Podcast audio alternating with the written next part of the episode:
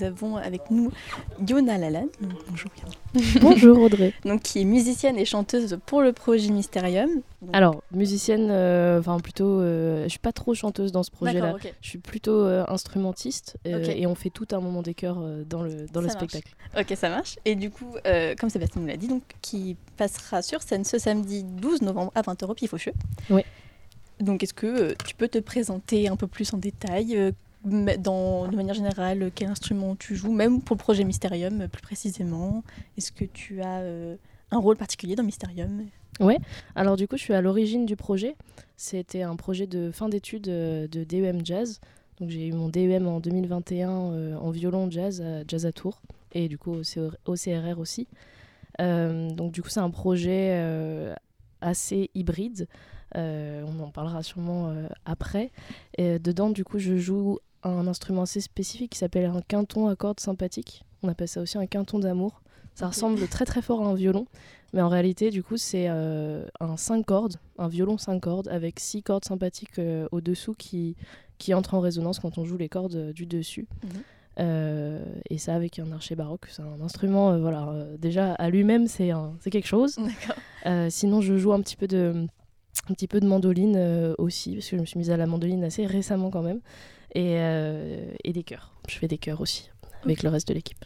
Et du coup, c'est tous ces instruments, c'est tu les as découverts, euh, comment dire, en autodidacte ou justement euh, dans le cas de, de Jazz à Tours alors, la mandoline, ouais, en autodidacte, mais c'est accordé comme un violon, donc là-dessus, c'est plus la main droite qu'il faut que je travaille, mais la main gauche, bon, ça va. le violon, par contre, j'en fais depuis que j'ai 5 ans et demi. J'ai commencé au conservatoire de Lille en classique, j'en ai fait pendant 10 ans. Après, j'ai fait de la musique irlandaise dans un département de musique traditionnelle euh, dans le conservatoire de Lille. Et euh, aussi du jazz euh, en parallèle dans le département de jazz du conservatoire de Lille. Après, j'ai passé mon bac, je suis arrivée à Jazz à Tours, j'ai fait 4 ans à Jazz à Tours, j'ai passé mon, mon DEM, donc sur le violon, ouais, c'est comme une, une formation assez lourde que j'ai eue. Et par contre, en chant, je suis aussi autodidacte même si euh, j'ai une famille de musiciens et de musiciennes, donc du coup ça, ça aide pas mal. On a, on a pas mal euh, entendu de musique, joué de musique, mhm. et, et, ma mère euh, est chanteuse aussi, donc ça doit jouer un peu sur l'aspect transmission. Voilà. Ok. Donc, comme aujourd'hui on est venu surtout pour parler de Mysterium, donc est-ce que tu peux nous décrire un peu le projet en, détail. oui, tout à fait. Alors c'est un projet, euh, je, je, précise, qui est assez euh, difficile à décrire. Donc c'est normal que je dise des E, des bains, des... Voilà. Euh, voilà. Du coup, c'est un, un projet de spectacle de conte musical, sachant que à l'origine, pour le DEM, c'était plutôt un projet qui mélangeait poésie et improvisation enfin poésie et, musique, parce qu'il y a aussi de la musique euh, très, très écrite. Euh, moi, je voulais faire fonctionner Mysterium comme un, comme un livre avec euh, des chapitres. Il y aurait le chapitre 1 qui était donc Eros and Logos et où on faisait vraiment de, un spectacle de poésie et de musique. Et là, on est sur le chapitre 2 qui s'appelle Conte d'un autre genre, où on travaille avec une conteuse qui s'appelle Fanny Milsan et où là on met en avant des figures féminines secondaires issues d'ouvrages de, d'ouvrages célèbres. Donc euh, ça fait une grosse phrase pour dire qu'on travaille sur des figures féminines euh, pas très euh, mises en avant dans des, dans des ouvrages célèbres et que du coup on utilise le récit d'origine dont ces figures font partie pour, pour inventer leur histoire et raconter ce qu'elles font pendant que bah, les, les, héros principaux vivent leur intrigue dans les ouvrages. Pour euh, mettre un exemple là-dessus, on travaille par exemple sur le, personnage de la rose dans Le Petit Prince. Mhm. Donc euh, c'est un personnage secondaire, même s'il est très important dans, dans, le livre. Néanmoins, quand le Petit Prince part vagabonder sur les différentes planètes et rencontre euh, tous les, les, autres personnages, bah, on ne sait pas trop ce qu'elle fait pendant ce temps-là, la rose. Donc bah, samedi, vous saurez ce qu'elle fait. Voilà, en gros. Et du coup, les autres personnages que vous avez choisis, ce sont. Il me semble qu'il y avait la reine de cœur dans, dans Alice au Pays des Merveilles. Et le troisième, c'était. Annabelle Lee. Merci. Alors, comme euh, comme c'est quand même euh, un, spectacle, euh, on va dire, voilà, c'est, on n'est pas toutes comédiennes à la base, ça nous demande beaucoup de travail. Donc mhm. là, pour samedi, on a pu mettre deux comptes en place. La reine de cœur, ce sera plutôt pour l'année prochaine. surtout que c'est un personnage assez lourd, assez fort, et on a vraiment envie de de passer du temps à bien fignoler ce qu'on veut dire sur cette, cette reine de cœur. et là, du coup, on, on va présenter Annabelle Lee. Donc là, c'est pas issu d'un livre, c'est issu d'un poème d'Edgar Allan Poe qui à la base raconte euh, l'histoire de, deux amants euh, dont l'amour est si fort qu'il est convoité par les anges et les séraphins du coup décident de tuer l'amante mm. euh, qui est enterrée, enfin qui est plutôt ouais, en, emmérée, je sais pas si ça existe, mais en gros voilà son, corps est mis dans la mer et tombe et est caché de son amant qui passe sa vie à la mm. chercher. Et là, cette fois-ci, alors j'ai pas trop trop envie de tout dévoiler parce que j'ai envie de laisser ça ouvert à l'interprétation, mais on parle de ce conte et on l'a juste remanié un petit peu. Annabelle Lee n'est pas forcément une personne dans ce, dans ce conte, euh, mhm. mais la conteuse incarne Annabelle Lee. Et, et, on découvre son, son, point de vue à elle dans cette histoire. Euh, voilà. Oui, ce poème, c'est vrai que je l'ai lu du coup pour le, dans le contexte de l'interview, c'est qu'il est très beau et très touchant. Euh, et du coup, pourquoi vous avez choisi des personnages secondaires féminins euh, Est-ce que c'était euh, pour une conviction quelconque ou? Alors, Mysterium, c'est un projet en non-mixité, donc on n'est que des artistes femmes sur scène. D'accord. C'était pas un choix au moment du DEM, c'est devenu un choix par la suite, parce que je suis convaincue qu'en créant des modèles de représentation, on aide à pallier au manque de, représentation et au trou dans la programmation aussi euh, d'artistes, euh, musiciennes, instrumentistes et chanteuses dans le jazz et les musiques improvisées. Et que c'est important de pallier à ce manque-là parce que la culture est censée représenter euh, ben, à peu près tous les individus et de toutes les provenances et être assez euh, le plus, la plus large possible selon le ministère de la Culture. Euh, voilà. Et euh, donc du coup, pour revenir à ce, ce choix donc de, de, choisir des personnages secondaires féminins, ça, ça, comment dire, c'est une sorte de mélange du fond et de la forme. J'avais envie que dans la forme, bah, on puisse présenter des artistes, des artistes musiciennes pour euh, les enfants, les petits garçons, les petites filles, mhm. pour les grands aussi, euh, voilà, qui puissent euh, se dire que ben oui, en fait, c'est possible d'avoir des filles sur scène. Bon là, en l'occurrence, on n'a pas de batteuse, enfin pas encore, ou si on a une saxophoniste, c'est rare les, instrumentistes dans le cuivre, les, les, femmes. Donc ça c'est cool. On a quand même pas mal de violonistes où là les femmes sont assez représentées dans des instruments à cordes. Mais euh, bon, déjà qu'on soit sept euh, femmes sur scène, ça fait, ça fait plutôt plaisir. Et donc, du coup, voilà, ça, c'est plutôt un choix de la forme. Et pour le choix du fond, bah, effectivement, il euh, y, y avait un côté super ludique à reprendre des récits que tout le monde connaît et aller inventer quelque chose derrière. Et il y a aussi une volonté un peu humoristique de, de mettre en avant aussi des personnages ben, secondaires féminins.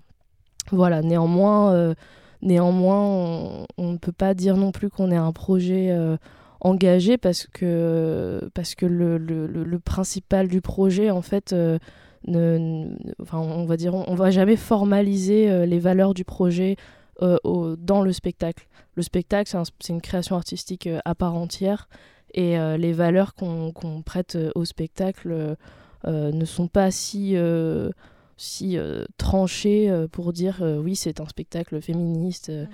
mais oui, à l'intérieur, on est évidemment en adéquation avec ses valeurs, parce qu'à titre personnel, je trouve ça difficile en même temps de ne pas être en adéquation avec des valeurs qui prônent une égalité réelle. voilà. Donc, comme vous l'aviez dit tout à l'heure, donc le Mysterium, c'est un projet qui se compose pour l'instant en deux chapitres. Ouais. Donc, Eros et Logos pour le premier et Compte d'un autre genre pour le second. Est-ce que vous avez un, préféré, on va dire, entre les deux? Est-ce que le premier vous, comment dire, vous touche plus parce que justement c'est votre premier, ou alors le deuxième parce que vous avez pu, euh, comment dire, euh, explorer euh, l'univers du conte ou... Bah, c'est pas facile à dire. En fait, j'ai presque l'impression que c'est deux projets complètement différents, tellement on n'est pas du tout sur le même type de musique. Les, les, musiciennes ne sont pas les mêmes, l'instrumentarium n'était pas le même. C'était pas le, premier, euh, ce qui était plutôt chouette, c'est que c'était plus un concert, il y avait euh, davantage euh, de musique et davantage de rencontres entre le texte et la musique en même temps, en simultané, parce que la poésie permet ça, alors que le conte c'est difficile parce qu'il faut qu'on comprenne vraiment le sens de l'histoire et on a besoin de ces moments de pause où il y a que du texte. Mm. Donc du coup ça oblige un peu à faire des compromis euh, pour qu'il y ait euh, moins de moments musicaux ou, que, ou pour que sur les moments musicaux on fasse vraiment attention euh, au travail de nuance et au travail d'arrangement pour pas qu'il y ait trop d'informations et qu'on comprenne plus enfin que le texte soit plus intelligible. Mm. Mais euh, j'ai pas de préféré, même si, euh, bah oui, je suis très contente euh, du travail qu'on a fait pour, pour le, deuxième, le deuxième spectacle. Je suis très contente de présenter ça. là, où, là où je suis surtout super contente, c'est que j'ai quand même beaucoup travaillé avec Fanny en co-autrice. là où le premier, j'étais vraiment bah, seule à, écrire les textes, même si je m'inspirais de poètes que j'aimais bien. Mhm. Baudelaire et Paul Valéry surtout. Et je, recréais des poèmes à partir de, citations euh, d'eux que j'aimais bien. Euh, voilà, mais ouais, là où je suis contente pour ce deuxième projet, c'est qu'on a, on a vraiment travaillé ensemble avec la conteuse à trouver, euh, à trouver les idées, à rédiger les textes, à corriger, à faire des allers-retours entre musique et texte. Et puis après, petit à petit, tout le monde s'est un peu emparé du projet. On a eu la chance d'avoir Maëlle qui a fait une licence de théâtre, qui a pu nous, nous coacher un petit peu sur euh, le fait de poser sa voix, de parler de manière plus timbrée, de s'adresser à un point précis dans la salle. On a Annie Zambert qui, euh, elle, a fait beaucoup de direction de chœur, euh, qui, qui, qui travaille aussi dans, dans l'ensemble poursuite et du coup qui a aussi une proximité avec le théâtre, du coup qui nous a aidé aussi à la mise en scène, au fait de, de se sentir dans son corps, d'être présent, scéniquement présente du coup. Euh, voilà, donc en fait, on a plein de, forces euh, vives dans le, dans le projet, ce qui fait que moi, ça me fait plaisir parce que je sais que je peux m'appuyer sur elle aussi, mm. euh, là où je sais que j'ai pas de compétences, mais où j'aimerais vraiment qu'on ait ça, quoi. Mm. Voilà. Et eh bien, si vous le voulez bien, on peut passer à un tout autre sujet. Donc, vous, allez, vous, allez, vous, allez, être invité pardon, à la conférence donc, avec une discussion autour de la place des femmes dans le jazz. donc, voilà. donc ce samedi pardon, à 11h à l'auditorium de la Bibliothèque centrale, donc avenue André, Malraux, pour ceux qui ne savent pas où c'est. Euh, est-ce, euh, est que vous, euh, ça vous tient à cœur ce sujet sur la place des femmes dans le jazz, comme on en a parlé un petit peu tout à l'heure? Ouais, bah ouais, ben, après ce que, ce que je disais justement sur la volonté de créer des modèles et, et tout ça, ouais, bien sûr que ça me, ça me tient à cœur à la fois bah, en tant que musicienne femme, à la fois en tant que violoniste, à la fois euh, euh, en tant que leaduse de projet, euh, aussi en tant que side woman sur d'autres projets. En fait, ouais, il y, a, énormément de, choses à faire et comme je disais tout à l'heure, c'est vrai que ça n'a pas beaucoup évolué. alors c'est difficile de faire des généralités, mais dans le milieu du jazz, ça n'a pas vraiment évolué la, place des femmes.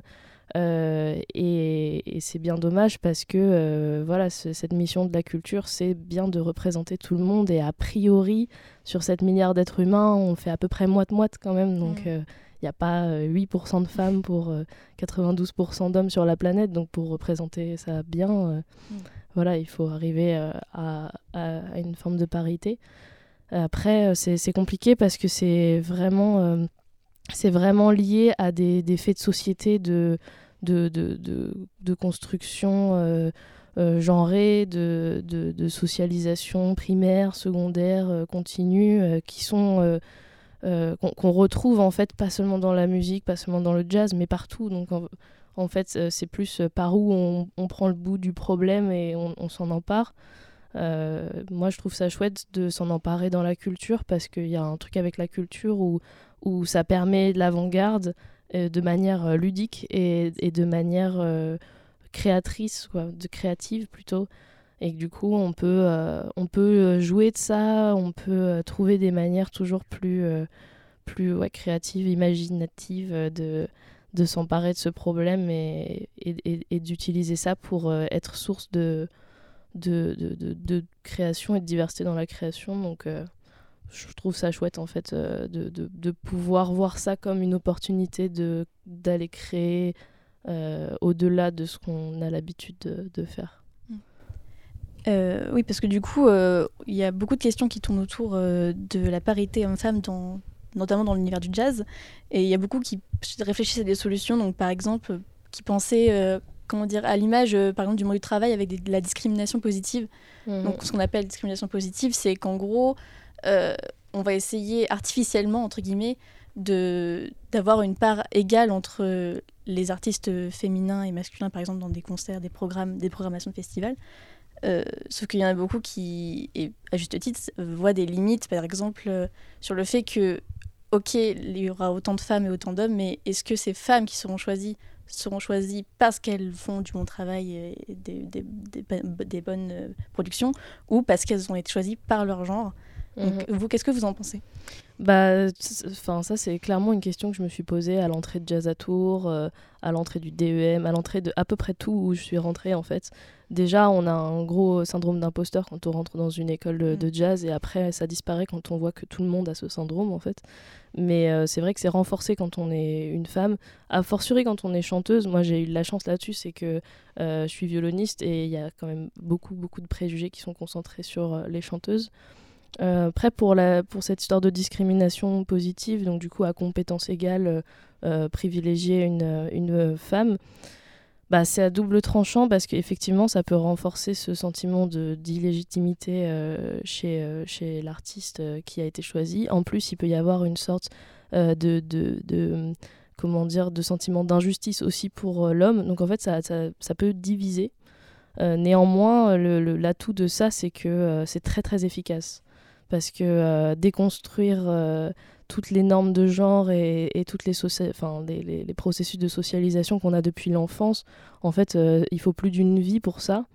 Alors que dire, bon, bah, à un moment donné, on va mettre ça d'un côté et on va mettre ça de l'autre, et puis basta, bah là, oui, c'est sûr qu'on arrive à des résultats très efficaces. Donc je sais pas si je ne sais pas si euh, c'est la solution, mais c'est vrai que c'est peut-être une solution. Apparemment, en Suède, ils ont, euh, ils ont euh, mis ça. Et au début, bah oui, il y avait ce truc de ok, bah là, en fait, je sais pas si j'ai été prise pour, pour la musique et tout ça. Mais en fait, au bout d'un moment, c'est pas juste sur un concert, c'est aussi sur tout ce qui suit la carrière de, de l'artiste.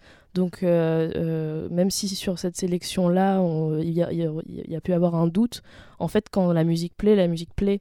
Et après, euh, en fait, on passe vite à, autre chose et on passe vite au propos artistique qui est le propos principal quand même. Donc, si c'est vu comme un moyen de transition et pas comme une fin en soi, peut-être que ça peut, peut-être que ça peut fonctionner. Mais dans tous les cas, ça peut pas aller non plus sans, euh, je pense, hein, une, une, déconstruction euh, aussi euh, et une, une comment dire, ouais, un, un, espace où on peut aussi essayer d'expliquer pourquoi en fait on en est arrivé là sur ce manque de, de, représentation, essayer de comprendre, pas seulement faire des constats et dire oh dis donc c'est dommage et trouver des solutions, mais parce qu'en fait les, les solutions elles viennent euh, quand on comprend aussi l'origine euh, du problème. Et ça, ça passe par la, déconstruction du coup mm. et, et l'analyse euh, de, de, faits sociaux qui dépassent le propos artistique. Et parce que aussi, j'ai un peu bossé sur le sujet. et donc, il y a une sociologue qui s'appelle Marie Buscato, qui est une sociologue de l'art et du travail. Rennes Pratt. Comment? C'est elle qui a fait Rennes Pratt en 2006 et en 2012. Moi, j'avais Femme du jazz euh, publié en 2017. Ok. donc, euh, comme vous disiez tout à l'heure, donc euh, seulement 8% de femmes musiciennes de jazz. Non, c'était c'était ça, j'extrapolais. Ah, eh ben, ce n'est pas les chiffres exacts. Et du coup, je comment dire, je, je relis ce qu'elle marquait dans, dans, son rapport, c'est que selon enquête, son enquête sur des femmes et des hommes ayant acquis une notoriété dans le milieu du jazz et en étant ensuite en sortie, les femmes témoignent de manière redondante d'une fatigue psychologique, comme vous le disiez tout à l'heure, de, mm. de, syndrome de l'imposteur, donc d'une lassitude à devoir s'imposer, de lutter pour se faire respecter, en sachant qu'aucun homme ne témoigne d'un abandon pour cause de facteurs psychologiques. Ouais. Euh, donc c'est vraiment euh, quelque chose à, déconstruire, comme vous le disiez. Et ça peut passer aussi par l'éducation, même pour tous les, les inégalités. Euh, en tout genre. Euh, donc, par exemple, euh, ça passe pour euh, l'éducation, comment dire, au sein de, de l'école, même des conservatoires, des conservatoires, pardon. Mhm. Donc, surtout quand on sait que, je reprends aussi des études, les femmes représentent 50% des effectifs et pourtant 15% se professionnalisent en tant qu'instrumentistes. Alors ça dépend de, de, quel lieu on parle, donc si on parle d'une école, d'un label, euh, mhm. enfin tout ça c'est à mettre avec des grosses guillemets, euh, parce que par exemple euh, à Jazz à Tours, 50% des personnes qui sont, se présentent ne sont pas des femmes. Mhm. Et puis c'est toujours à contextualiser, et c'est pour ça je pense qu'il faut faire... Enfin, faut faire gaffe aux chiffres. Il y a une super étude de Lena Kaili qu'elle a sortie en 2018, où justement elle fait une étude de la représentation femmes-hommes dans les milieux du jazz et, des musiques euh, improvisées où euh, bah, j'ai lu ce matin, donc c'est pour ça que en plus je suis très, euh, ça me ça me tient à cœur d'en parler, ça fait du bien. mais voilà, c'est vachement bien fait. Il y a le collectif HF aussi qui a fait plein d'études super chouettes. Et moi, j'étais présente à la journée Il était temps, au temps machine, où là, c'est plutôt dans les musiques actuelles. Mhm. Mais on va dire, même problème. Hein. Peut-être il y a un peu plus de parité entre guillemets dans la musique actuelle, mais pas, pas tout à fait. Mais le jazz c'est vraiment critique quoi. Et, euh, et qu'est-ce que ouais dans le, dans la journée euh, il était temps. Il y a eu, euh, il y a eu des, des, vraiment des échanges super intéressants là-dessus, notamment sur pourquoi la non-mixité, pourquoi on pourrait choisir ça, et aussi sur l'aménagement entre la carrière artistique d'une femme et sa vie familiale et comment aussi euh, ben, euh, souvent euh, les femmes mettent de côté leur carrière et, voilà se, se, rebasculent dans, dans le cocon familial parce que, parce que l'homme, en fait, encore une fois, ça vient de loin, hein, mais du coup, prend la responsabilité de la charge de la famille et du coup, la femme, elle, elle se. Elle, elle fait tout pour aménager son emploi du temps pour que l'homme puisse travailler sous-entendu qu'elle ne travaille pas, bien sûr. Euh, enfin, il y a tout, euh, tout, un aspect comme ça. Et il y a quelque chose qui m'a vraiment intéressée, et je pense que là, on, touche du doigt un truc intéressant dans l'étude de, de Lena. Euh, elle expliquait aussi que finalement, dans le milieu du jazz, ça dépend des styles de jazz aussi. Hein. Mm. Le, New, New, Orleans, par exemple, on retrouve plus de, de, de, femmes. Mais par exemple, dans le bebop, dans le hard bop, dans tout ce qui va vite et où on joue fort et, euh, et où il faut jouer bien fort, euh, vite euh, et avoir des idées. Enfin, je caricature mhm. grossièrement, hein, mais c'est vrai qu'on retrouve vraiment moins de femmes. Et elle, elle expliquait ça en disant que ben, ce milieu-là, finalement, il est, il est vraiment. il répond à des valeurs de performance, de challenge, de virtuosité, de technicité. Et du coup, euh, c'est des attributs euh, que, qu'on, renvoie euh, au genre masculin dès l'enfance. de, de, voilà, de savoir se battre, de cacher ses sentiments, de savoir être meilleur que l'autre, de ne pas avoir peur d'écraser l'autre, etc. Donc c'est d'autant plus difficile de prendre sa place dans ce, dans ce style-là. Alors moi je faisais du violon, donc déjà le violon faire du bebop c'est compliqué, mais alors avec des valeurs comme ça aussi euh, c'est euh, d'autant plus compliqué, surtout qu'à l'inverse, euh, dans les codes du genre masculin, on a, de féminin pardon, on apprend aux femmes plutôt à pas prendre trop de place, à faire attention, à être sage, à être discrète, à pas déranger, à toujours se préoccuper finalement de l'autre plutôt que d'elle-même avant. Et il y avait un truc classique moi quand je suis rentrée à Jazz à Tours bah voilà, en fait, je voulais être super sage et tout. J'étais persuadée que tout le monde en savait plus que moi. Ce qui n'était pas totalement faux parce que euh, dans, ma, dans mon histoire, le jazz est arrivé assez tardivement et j'étais hyper étonnée de voir que tout le monde avait une énorme culture. Et du coup, bah en fait, moi, je me suis méga renseignée et euh, je suis allée écouter plein de trucs. J'étais hyper curieuse jusqu'à ce que finalement, en fait, euh, j'arrive à un niveau de, de connaissance égal, voire presque supérieur à mes collègues masculins qui, eux, n'avaient pas été aussi ouverts et aussi inquiétés de se mm. dire euh, j'ai pas ma place ici, etc. Euh, et, euh, et, ouais, en fait, ça, c'est un truc qui, qui m'embête dans le jazz, autant artistiquement que dans les valeurs. ce côté où il faut forcément être dans une performance et euh, même, euh, même applaudir après les solos, j'ai toujours trouvé ça bizarre en fait. Parce que du coup, on n'entend pas, déjà, on n'entend pas le solo de la personne d'après. Euh, du coup, c'est un peu, ça tue un peu le moment musical. Et ça veut dire quoi en fait? Et puis c'est horrible pour les gens où on n'applaudit pas. C'est genre, ouais, enfin, sympa, mais pas, pas fou quoi. Enfin, je veux dire, ça, c'est un truc, vraiment, ça, c'est assez marquant, mais ouais, moi, ça me, ça me tuait un peu. Alors, évidemment, j'étais contente quand on applaudit ça après mes solos, parce que ça flatte l'ego, mais, mais néanmoins, j'ai toujours trouvé ça bizarre. Voilà, et donc, du coup, je pense que c'est aussi un phénomène qui explique pourquoi ben, les femmes, elles prennent peu pas de place au jazz. Il y en a plein dans son étude, elle en ressasse plein, mais parce qu'il y a ces valeurs-là et que finalement bah, euh, quand on est une femme, euh, on, enfin, on, apprend euh, à, à, rester un peu à, l'écart, quoi, pas être trop, trop, pas être trop, trop présente quand même, pas, pas, trop déranger. Même à l'école, en fait, souvent, les femmes qui bavardent sont davantage punies que les, enfin, les, les, petites filles qui bavardent sont davantage punies que les mm. petits garçons qui bavardent, parce qu'on part du principe que pour les petits garçons, ah, c'est normal, c'est un petit garçon. Mm forcément il est moins sage quoi. ça c'est mais c'est des trucs qu'on retrouve euh, bien plus tard quoi en fait, c'est vraiment euh, c'est vraiment dommage. Mm. Voilà. Et sinon, euh, elle disait aussi, désolée, je parle beaucoup. Hein. c'est normal. Mais elle, elle, disait aussi que finalement, il y a plus de parité dans, dans le milieu classique, même si, même si après, il y a quand même une. une, une les, les, pupitres sont sexués, on veut dire, on, on retrouve plus de femmes à la flûte, euh, au violon, à la harpe, euh, au piano, au chant. moins dans tout ce qui est cuivre, basse, batterie, guitare. Mais, mais en classique, voilà, c'est un peu plus paritaire. Et après, il y a dans les conservatoires aussi un problème de guéguerre entre classique et jazz, où pour mm. les, les, gens du classique, le jazz, c'est pas sérieux. Et pour le gens du jazz, le classique, c'est c'est pas marrant, quoi. et, et, donc, bah il y a un truc aussi où quand on apprend euh, aux, filles euh, à jouer du classique, en fait, on va les encourager à continuer dans le classique.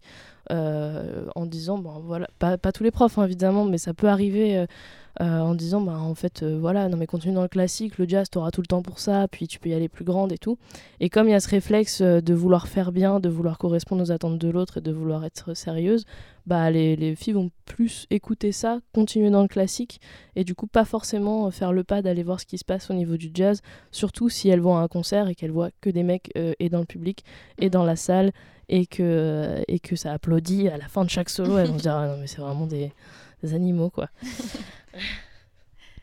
Eh ben, pour moi, euh, j'ai fait le tour de mes questions. Est-ce que mes collègues, Antoine, Mélissa Comme vous voulez. Bon, alors, puisque je me saisis d'un micro, j'en profite. Euh, oui, alors je, juste, je voulais revenir sur l'idée de cette euh, sélection là, de dire bah tiens une parité, tant d'hommes, tant de femmes, c'est comme ça, et vous discutez pas, et du coup ça peut être flippant pour certaines artistes de dire oh, j'ai été prise parce qu'il fallait une femme et pas parce que je suis douée. je pense que ça peut-être ça dépend aussi de qui sont les personnes qui choisissent qui va qui est dans le jury en fait est-ce que c'est un jury où il y a que des mecs auquel cas le mm. doute peut se dire ouais est-ce que j'ai pas été choisi parce que ah ça va ils m'ont trouvé jolie sympa ils se sont dit que j'allais pas foutre le, souk mm-hmm. ou alors est-ce qu'ils ont vraiment considéré que mon projet était valable? Mm. euh, je me demande si euh, ça peut euh, cette peur en fait d'être euh, d'être choisi, en fait, d'être élu, euh, vient aussi du, du, fait de mais qui est dans le jury? Alors je sais pas, je me tourne vers euh, une artiste. Qu'est-ce que tu, tu, en penses? J'en profite pour faire ma liste de questions. Ça fait un peu liste de Noël. attends, Mélissa, j'indexe ta question. Est-ce que du coup les membres il me coupe la parole. vous voyez, vous voyez. Est-ce que, est que, les membres du jury ont été pris aussi par le biais de la discrimination positive? Est-ce que les membres du jury eux-mêmes du coup se posent la question de savoir s'ils sont membres du jury? Parce qu'ils sont. Est-ce qu'ils sont consentants pour être dans le membre du, du jury? Euh, voilà. Mais du coup, euh, merci pour ton intervention. Mais, mais du coup, je sais pas qu'est-ce que tu aimerais dire de ça. Et alors, je reviens sur le, un truc qui n'a. Parce qu'en fait, j'ai fait ma liste de questions pendant que vous échangiez. Euh, un truc qui peut-être revient loin dans l'interview, c'était ce que tu as évoqué plusieurs instruments dont tu joues. Et en fait, je me demandais sur le, violon et donc les deux autres, la mandoline et le dernier instrument dont j'ai déjà oublié le nom, pardon. je me demandais en fait, ces trois instruments à cordes, mais je suppose qu'ils ont chacun une voix particulière, une texture de son particulière. Et donc, en fait, sur euh, quand tu joues, euh, comment tu choisis, comment tu te dis, tiens, ça, ça, ça sonne. Hmm. Euh, pour la mandoline, ça, surtout sur ces, quand il y a des questions de personnages, je ne sais pas si les personnages hmm. sont incarnés par un choix d'instrument, mais est-ce que tu te questionnes là-dessus aussi? Voilà. Wow, trop bien. Alors, je vais répondre à la première, comme ça on peut clôturer sur le débat peut-être, et puis après je reviendrai sur la deuxième. Ben, alors je sais pas si le jury est choisi euh, par discrimination positive. De toute façon, personne n'a encore vraiment mis en place ces choses-là. C'est en cours et ça prend, ça prend du temps. Mais néanmoins, bah, les études montrent aussi que de manière générale, euh, les, toutes les SMAC, euh, on retrouve beaucoup de femmes dans l'administration, mais très peu dans des postes de direction. Euh, et en fait, ouais, voilà, deux tiers des postes de direction, je crois, hein, je sais plus si c'est ça exactement, mais sont occupés par des hommes. Donc, si on suit à la logique, ben oui, en fait, euh, s'il y a discrimination positive, sachant que, euh, que bah, c'est très très probable que ce soit des hommes qui choisissent, oui, effectivement, ça risque de renforcer d'autant plus ce sentiment d'illégitimité. C'est pour ça que c'est pas évident parce qu'il faudrait tout remanier d'un coup, alors que c'est des trucs qui prennent énormément de, temps. Euh, mais, mais on fait bien des remaniements de ministres, donc pourquoi pas des remaniements de direction de SMAC ou de label voilà, je dis ça, je dis rien. Euh, et après, sinon, pour euh, la, pour la deuxième question, ben, alors les, instruments euh, n'incarnent pas spécialement les personnages, sauf peut-être dans le premier conte où, où j'incarne un peu le personnage de la rose parfois et le saxophone, le personnage du petit prince. Encore une fois, on peut y voir une féminisation et une masculinisation des instruments, mais on peut aussi en rigoler et puis, voilà. Euh, mais euh, pour euh, choisir le timbre, ben, déjà je regarde bah, le, reste de l'effectif en fait avec qui on va jouer à ce moment-là. Comme il y a déjà une altiste et une autre violoniste, c'est pas forcément nécessaire qu'on soit toujours à trois violons. Et surtout, souvent quand je prends la mandoline, c'est plutôt pour faire de la rythmique avec la guitariste du coup. où ça, ça ajoute bah, voilà, ça ajoute quelque chose d'assez de, dynamique même si euh, au violon, avec euh, Olive Perrusson qui fait. Euh, bah moi, je fais de la musique irlandaise à côté et elle, elle, aime beaucoup la musique irlandaise. donc, on n'hésite pas aussi à être hyper rythmique au violon. On n'est pas toujours en nappe. Et, et, voilà, et aussi à faire parfois des petits contre-chants à la guitare. Essayer de, de, créer des petits trucs différents et pas toujours mettre les instruments dans des cases de, de fonctions musicales très particulières aussi. Voilà, j'espère que ça répond à ta question. J'essayais de réfléchir dans un coin de ma tête à une femme euh, joueuse de saxophone euh, célèbre et en fait la seule que j'ai trouvée c'est Lisa Simpson mais qui est aussi du coup un personnage secondaire de série. Euh, donc il faudrait faire, une série centrée sur Lisa Simpson. C'est une bonne idée en vrai je vais y penser. Ouais voilà. Et... ça pourrait être Colin qui incarnerait Lisa ce serait parfait. Et j'allume il y a Léa Sechelski aussi une saxophoniste connue. Qui est déjà venu euh, pas mal de fois Petit Faucheux. Et euh, je me tourne vers euh, Justine parce que Mysterium, c'est, ça fait partie du collectif Insanis. Et c'est un collectif qu'au Petit Faucheux, vous coucounez depuis oui, bah, temps. Qu'on, coucoune, bah, oui, bah, je, peux, je peux un peu en parler. le collectif Insanis, du coup, a fait une, une création l'année dernière. Donc, c'était un peu le projet accompagné de l'édition Émergence de l'année dernière. Euh, à la suite de quoi, euh, effectivement, il y a eu un lien très privilégié avec, euh, entre le Petit Faucheux et le collectif, ne serait-ce que parce que je tiens la présidence du collectif et que je travaille au Petit Faucheux. ouais, pas net, pas net tout ça. et forcément, oui, ça crée des connexions et c'est vrai que il y, a, y, a, très peu de, de temps. Du coup, le, on en avait parlé avec Yona. du coup, le, le, projet Mysterium a été intégré au collectif Insani. Ça nous permet. Enfin, moi, ça m'a semblé assez, assez pertinent, en fait, euh, parce qu'on parce qu'on travaille tout ensemble, qu'on. Enfin voilà, il y a des liens qui, qui sont au-delà du au-delà de l'artistique et du professionnel, il y a des liens humains qui se sont euh, qui se sont créés quoi. Donc euh, donc voilà. Donc oui, Mysterium dans, dans, le collectif Insani, c'est très très proche du petit faucheux, tout à fait. Et euh, le collectif Insanis, euh, pour euh, celles et ceux qui ne connaissent pas, c'est un super collectif. Voilà, je dis ça en toute objectivité. Mais justement, il y a une volonté dans le collectif Insanis de, de, débrider un peu le jazz, de le rendre pluridisciplinaire, de l'ouvrir aussi à d'autres styles musicaux. Et puis on va mettre en place aussi des, actions culturelles, je crois. Ouais, ouais, ouais, des artistes qui sont, qui sont pas mal, qui font déjà des, ateliers, des ateliers avec des jeunes, notamment sur des ateliers d'écriture. et puis on a envie d'aller encore plus loin, de, de, notamment avec ce projet Mysterium, d'aller encore plus dans, dans l'action culturelle. Et puis, et puis, comme disait Jérôme en début d'émission, quand il parlait du collectif Insanis, euh, c'est comme disait Yona, en fait, c'est de, de, voir à quel point le, jazz peut être euh, protéiforme et, euh, et on, défend vraiment ça avec une jeune génération d'artistes qui touchent à tout. Quoi. donc, si Antoine, tu n'as pas d'autres questions. Donc, pour récapituler, donc pour retrouver Yona euh, le samedi 12 novembre au sein de la discussion autour de la place des femmes dans le jazz. Donc on rappelle à 11h à l'auditorium de la Bibliothèque centrale euh, qui est gratuit. voilà, c'est bien de le préciser. la Bibliothèque centrale gratuite. Bonjour. Euh, et aussi du coup pour Mysterium au Petit Faucheux à 20h le samedi, toujours le même samedi 12 novembre, cette fois à 5 euros. et voilà, donc si vous voulez relancer une une pause musicale. Est-ce qu'on a une pause musicale sous le coude, Mélissa? Ou pas? Alors, je vous propose de meubler le temps que je cherche Géraldine Laurent, puisqu'on cherchait une saxophoniste. Donc, je devrais peut-être trouver ça dans les Et arcanes. Géraldine Laurent, bien joué, c'est vrai. en plus, qui a joué au Petit Faucheux euh, il y a deux semaines, un super concert. Elle est venue avec son, son quartet. Et c'était vraiment un, chouette concert. Ça a convaincu pas mal de gens qui ne connaissaient pas l'artiste.